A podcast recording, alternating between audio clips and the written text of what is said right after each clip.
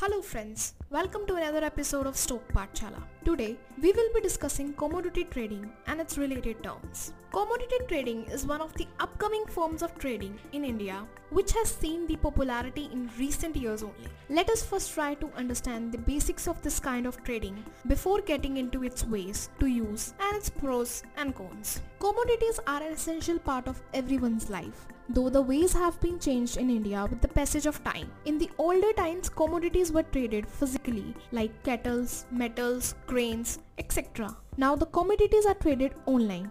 They are bought and sold in the dematerialized and do not involve any form of delivery.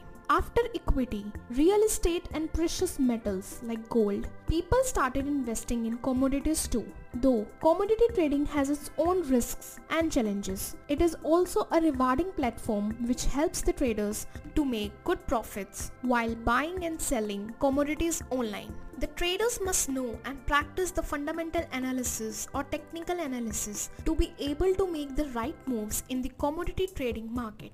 These are associated risks which if not managed will lead to loss of capital. So the main purpose of commodity trading is to diversify the portfolio. In India, the commodities are traded on multi-commodity exchange, national commodities, derivatives exchange, Indian commodity exchange, ACE derivatives and the universal commodity exchange.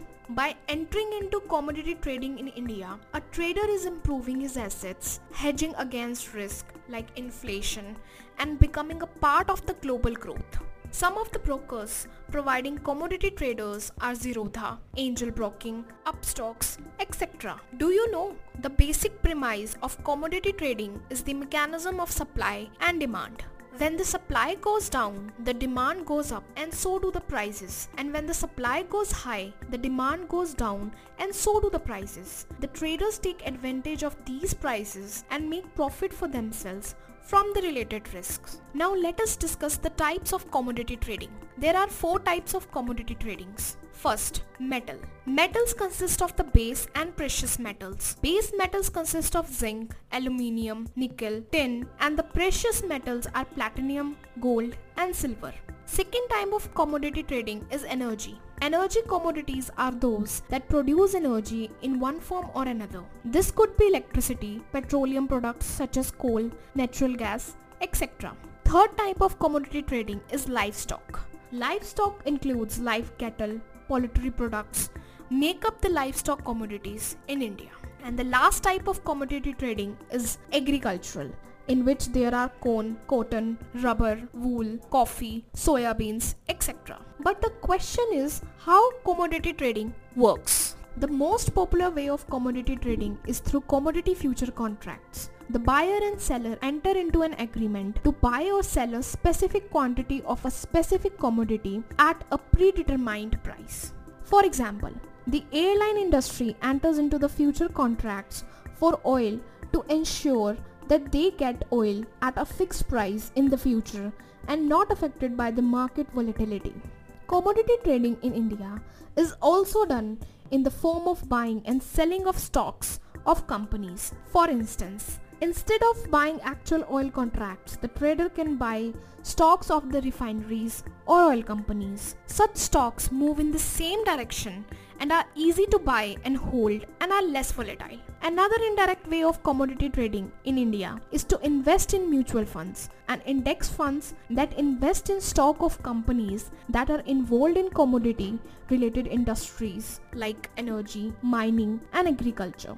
In the end, we will talk about the commodity trading benefits and risks. Commodity trading benefits. First benefit is diversification of the portfolio. Commodity trading helps the traders to diversify the portfolio. By investing in commodities with stocks, bonds and other methods, the trader is able to protect himself from a sudden fall in one of the asset classes. Second benefit is protection against inflation. When the economy starts to go down, inflation occurs and prices of commodities go up. The prices of stocks and bonds go down but investing in commodities help the investors to benefit from the upswing and protect themselves from high commodity prices. Third benefit is liquidity. Investments in commodities are highly liquid as compared to investment in other assets like real estate and the buying and selling is very simple and quick. Now we will talk about commodity trading risk. First risk is high volatility. Commodity is quite risky in terms of volatility. The volatility of commodities almost twice that of stocks and four times that of bonds. Second risk is lack of knowledge and understanding. The basis of any kind of trading is knowledge and understanding. The traders must read good commodity trading books, talk and share experiences with other seasoned traders. And the third trading risk is high leverage. The margin amount required for commodity trading is less, thereby providing high leverage. However, high leverage may also act as a trap if not handled well. So this is it for the commodity trading guys. Hope this episode is of some help. See you in another episode of Stock Pathshala. Thank you so much for listening.